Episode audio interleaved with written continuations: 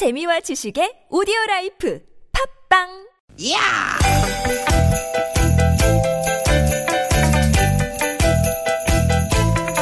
이히! 야우! 스윗 스윗 야틴! 띠깃띠깃아! 유쾌한 만남 김미화 나선홍입니다.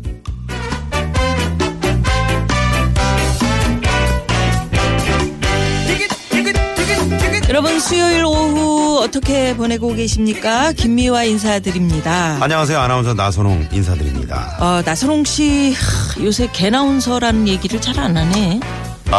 아무래도 이제 많은 분들이 알고 계시니까 굳이 제 입으로 제가 할 필요가 있을까. 아 그래요? 네. 웃기는 개나운서. 네, 웃기는 아나운서인데 그 나선홍 씨 어떤 남편이 매일 술 마시고 늦게 들어오니까 아내가 잔소리를 했다는 거 아니에요? 당연히 해야죠. 그렇지. 당연히 해야지 잔소리를. 뭐라고? 또 술이야 인간아. 그 술값만 아껴도 차를 바꾸겠다. 아하. 그랬더니 남편이 이랬대잖아요. 뭐라고 그래요? 사돈 낱말하시네. 당신 화장품 옷 빽값부터 아껴. 오. 응? 그러니까 아내가 당황했어. 그래가지고 코맹맹이 소리로 아니 내가 왜 화장하고 차려입고 백을 두는데 다 당신한테 예뻐 보이려고 그러는 거지. 예. 이랬대요. 그러니까 화장품 사고 옷 사고 백 사는 이유가 그렇다는 얘기예요. 그래서 남편이 뭐라 그랬습니까? 그러면 당신은 내가 왜 술 마시는지 알아? 나도 당신 예쁘게 보려고 마시는 거야. 취해서 좀 이렇게 보면 예뻐 보이걸랑. 이거 저 혹시 용인 쪽에서 나온 얘기 아니에요? 그러니까요. 네네. 야, 핑계 없는 무덤 없다고 했지만 이 두 분이 똑같네요. 네, 핑계라고 볼 수도 있지만 가끔은 나는 이해 못해도 분명 그럴 이유가 있다. 요런 겁니다. 무조건 내가 중심이 되고 내가 기준이 돼야 하는 건 아니다. 이런 말씀을 드리고 싶은 그러니까 거죠. 상대방 입장에서 좀 생각하자. 내 기준에서만 얘기하지 말고 그렇지. 상대방 입장에서 이런 말씀이죠. 그렇죠. 네네 맞습니다. 이를테면 그렇다는 말씀입니다. 그렇습니다. 운전할 때도 사실은 나보다 이 상대 입장에서 이렇게 내가 끼어들 때는 뭐 당당한 거고 남이 끼어들면 안 비켜주려고 그러고 그러면 안 된다는 얘기죠. 주차 공간 2개씩 차를 대각선으로 대놓고. 그러니까요. 그런 거 안 됩니다. PD도 잘하고요. 네. 자, 상대 입장에서 한 번만 생각하면 정말 다툴 일도 줄고 세상이 훨씬 조용해질 수 있을 거다. 그런 말씀을 드린 겁니다. 예, 그러면서 힘차게 출발해볼까요? 오늘도 유쾌한 만남.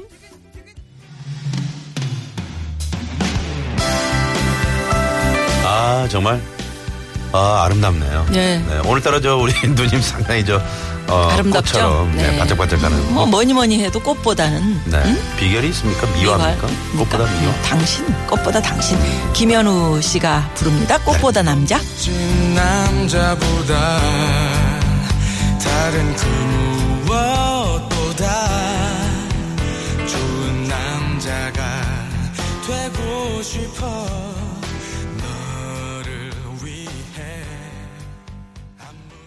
네, 꽃보다 남자. 네, 진짜 그 요새는 남자들이 말이죠. 멋쟁이들이 꽤 있어요. 남자 화장품도.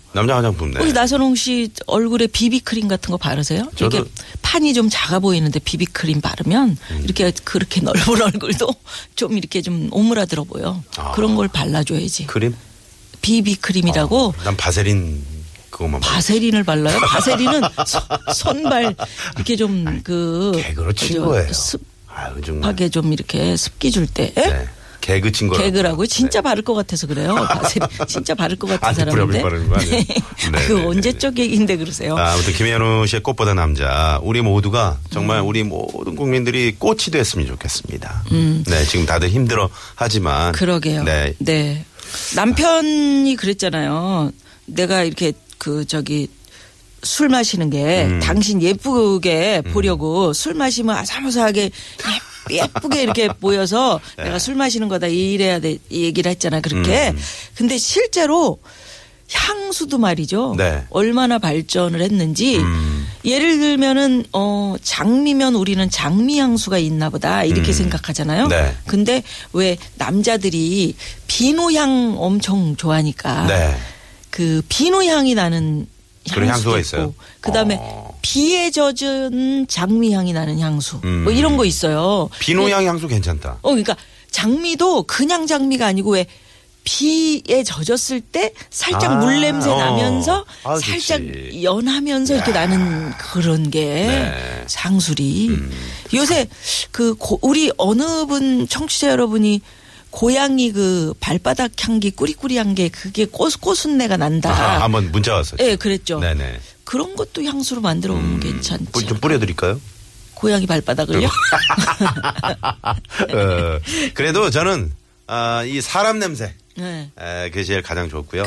또 지나친 그 향수를 멘트 한다. 아, 우리가 서로 생각해봐요. 내가 뭐 사람 사는 세상 프랑스 그 짙은 향수 같은 거 뿌리고 와가지고 누님 이러면 정말 늦게서 방송 못해. 우리 그 게스트 여러분들 오실 때 향수 뿌리고 오시는 게스트들도 있잖아요. 네. 난 좋던데.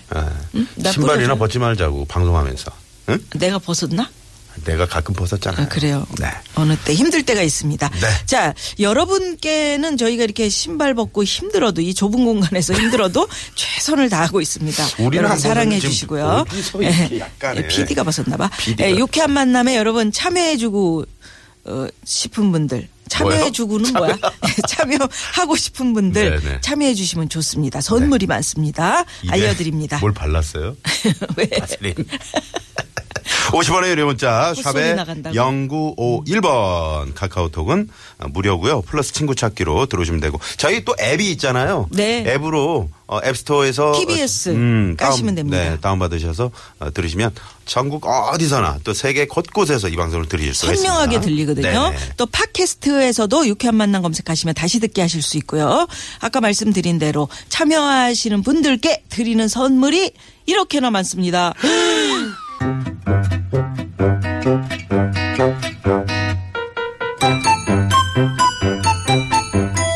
유쾌한 미션 공개 수배합니다.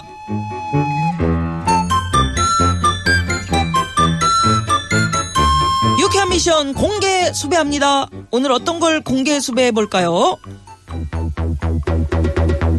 공개 수배합니다. 오늘 주제는 무모해서 다시는 못할 것 같은 일입니다. 연말이 가까워지다 보니 괜히 지난날이 생각나고 막 그러는데 정말 무모했던 정말 그런 시절이 있잖아요. 질풍노도의 시기라고나 할까. 저는 지금도 질풍노도의 시기입니다. 기절 척풍할 말씀 마십시오. 어쨌거나 지난날을 돌이켜보며 어떻게 그땐 그런 생각을 하고 그런 행동을 할 수 있었을까? 그렇게 느껴도 괜찮은 거 아니야? 질풍노도 응? 쭉 그렇게 느껴도 괜찮은 거 아니냐고요? 지금은 아닌 것 같습니다. 예, 알겠습니다. 네, 지금 같으면 절대 못할 것 같은데 이런 생각 드는 것들이 있지 않습니까? 예, 저는 고등학교 1학년 체육 시간이었습니다. 여름이었고요. 반바지를 입고 있었는데 제 친구들이 좀 짓궂었습니다. 네. 그래서 운동장 한가운데서 수업 종이 땡 올리고 들어가려고 막 준비를 하고 있는데 갑자기 이야 그러면서 바지를 확 내려가지고. 누구 바지요? 제 바지를요. 어머나. 그래서 제가 제 손으로 올리고 빨리 수업 시간에 뛰어들어가야 되는데 뭔가 참 화가 나고 자괴감이 들어서 계속 야 올려 바로 올리면 되는데 그걸 또 자존심상 네, 올려 그러면서 계속 안 올리고 서 있다가 선생님께 혼났던. 그러니까 그걸 왜 안 올리고 아유 정말 지금 같으면 아유, 어림도 정말. 없는 그런 참 어린 시절의 이야기죠. 지금도 제가 봤을 때는 네. 질풍노도의 시기가 맞습니다. 맞죠. 우리 누님은 이런 상황이면요. 그렇습니다. 나선홍 씨는 그런 적 없었습니까? 무모했던. 저는 생각해보면 네. 제가 수영을 좋아하지 않습니까? 정말 이 바디로 네. 그 한강을 제가 무모하게 건넜다는 거. 아 진짜 그렇네요. 진짜 한강 1.6km. 대단합니다. 건넜는데 네. 맨 선두로 들어가면서 보니까 뉴스에도 나왔잖아요. 살짝 보니까 TV 카메라들이 네. 서 있더라고요. 네네. 그래서 멋지게 저병으로 딱 들어갔는데 그날 밤 모 본부에 오늘의 영상에 제 머리통이 찍혀가지고 네. 크긴 크더구만요. 그 나와서 저도 봤습니다. 근데 그 얼마나 힘들었을까 하는 그 참 생각이 드는 게 왜냐면 이 팔다리가 짧은데 이거를 접영하려면 빨리 져야 되는데 이게 속도가 매우 그렇습니다. 참 빠르더라고요. 남들 한 번에 갈 거. 네, 여러 번 저으시더라고요. 여러 번은 아니고 두 번은 저어야 앞으로 쭉쭉 나갑니다. 예, 여러분 모모에서 다시는 못할 것 같은 일 많이 제보해 주십시오. 우물정의 0951 50원의 유료 문자고요. 카카오톡으로 보내시면 무료입니다. 제모가 아닙니다. 무모입니다. 이런 식이지. 네. 자 그러면 여기서 여러분의 제보 문자 받아볼 동안 뭐야 이건 제보 문자 맞죠? 제보 문자요. 네. 네. 아, 제가 좀 전에 제모라 그래가지고. 네. 자 이 시각 교통 상황 알아봅니다. 잠깐만요. 문자 왔쇼. 유카 미션 공개 수배합니다. 오늘 미션은 모모에서 다시는 못할 것 같은 일을 공개 수배해봤는데요. 네, 문자번호 7722 주인님. 20년 전 군대를 막 제대하고 친한 친구 3명과 한 달 동안 전국 일주 무전여행을 했어요. 아우. 무전여행이란 말 그대로 비상구도 안 챙기고 옷 몇 벌과 물통만 딸랑 챙겨나고 떠났죠. 발에 물집이 잡히도록 걷고 또 걷고 하루에 한 끼밖에 못 먹기도 하고 잘 곳을 못 구해서 비닐하우스에 들어가서 몰래 잔 적도 있습니다. 지금 생각해보니 정말 무모한 도전이었네. 문자를 주셨는데. 이야, 이거 뭐 귀한 경험하셨네. 이거는 돈 주고도 못 사는 경험이에요. 네. 무전여행 그 다녀보면 이렇게 정처 없이 어딘가를 다녀보면 아, 우리나라 국민들 참 착하다. 아. 정이 많고 네. 일단 아무 집에 나가서 저 물집 잡혀가지고 그러는데 좀 쉬면 안 돼. 근데 그거를 두려움 없이 아유 들어와서 쉬어 괜찮아요. 네, 들어와요. 이런 집들이 거의 뭐 한 90%. 오. 제가 저 고등학교 1학년 여름방학 때 친구들하고 네. 4명 이렇게 무전여행 비슷하게 이제 가가지고 완도의 보길도. 오, 그때는 보길도. 알려지지 네네네. 않았을 때요. 네. 거기 가지고 이제 텐트 치고 이제 다 식량도 떨어지고 돈도 떨어지고. 그때 그때 라면 유명한 거 있잖아요. 예. 이제 큰 솥단지에 물 가득 넣고 라면 그거 하나 넣어가지고 네 명이서 그걸 먹는데 10인분을 막 그걸 이제 뭐 어렵게 먹고 그런 모습을 보고 어떤 할머니께서 그 총과 알타리 무그 그래 그거에 묵은지에다가 밥을 이만큼 갖다 주시고 그래가지고 일주일 더 버티다가 완전 그때 기억이 참 힘이 됩니다. 그러니까요. 네. 그러니까요. 젊음이 재산이고 미천입니다. 그렇습니다. 예. 우리 나이도 무전여행 가능할까? 우리 이제 무전기 가지고 다녀야지. 무전기를 갖고 다니면서 무전을. 괜히 물어봤네요. 네. 자, 문자번호 8344 주인님. 신입사원 시절 같은 부서 여직원에게 첫눈에 반해버렸습니다. 당시에 저는 일산에 살고 있었고요. 그녀의 집은 부평. 집에 같이 가면서 친해져야겠다는 생각에 인천에 산다고 거짓말하고요. 매일 부평역까지 같이 가곤 했어요. 다시 일산 집으로 돌아오면 퇴근하는 데만 거의 4시간이 걸렸죠. Yeah. 지성이면 감천이라고 결국 결혼에 골인해서 지금 행복하게 잘 살고 있습니다. 네. 하지만 다시 하라고 하면 절대로 못할 것 같아요. 야, 재밌네. 그러니까 원래 집이 일산인데 저 인천 살잖아요. 오, 같은 데네요. 아, 같이 가요 우리. 그래가지고 4시간 걸렸는데 야 그래서 이제 결혼의 꼬린까지. 그치. 정말 아 지성이면 감천이고 정말 그죠? 네. 그게 인연이네. 그래요. 인연이 아니면 이렇게까지는 못하지. 근데 끌리는 게 있으니까. 이런 거짓말은 정말 해도 될 것 같아요. 그럼요. 네, 이런 여자도 그래요. 여자도. 남자친구가 혼자 자취하잖아. 뭐 반찬 같은 거 바리바리 싸가지고 매일 남자친구 집에 출근하는 분이 있어요. 아 그래요? 그것도 아마 다시 하라 그러면 못할 수도 있지. 우리 고등학교 때는 또 그 총각 선생님 집에 혼자서 사니까 네. 빨래 해주러 막 애들이 양말 같은 거. 근데 여자친구가 와서 입고 어느 날 막 충격받아가지고 애들이 뭐야 막 그러고 괜히 빨았네 막 이러고 막 그러고. 누님 얘기 아니에요. 미안합니다. 네, 딱 걸렸네. 네네. 자, 문자번호 5402 주인님. 지금으로부터 5년 전 차를 너무 사고 싶은데 부모님이 결사 반대를 하셔서 내가 벌어서 사고 말겠다라는 오기가 생겼습니다. 이 마치 바지 내렸는데 올려! 이거 어떡하네. 네. 새벽엔 신문 배달을 하고 낮엔 회사, 주말엔 식당에서 아르바이트를 하면서 돈을 벌었는데요. 6개월 동안 쉬는 날도 없고 하루에 잠도 3~4시간밖에 못 자다 보니 몸이 너무 안 좋아지더라고요. 차 사려다가 병풍 뒤에서 향냄새 맡을 것 같아서 결국 다 그만두었네요. 조금만 더 하시지 왜.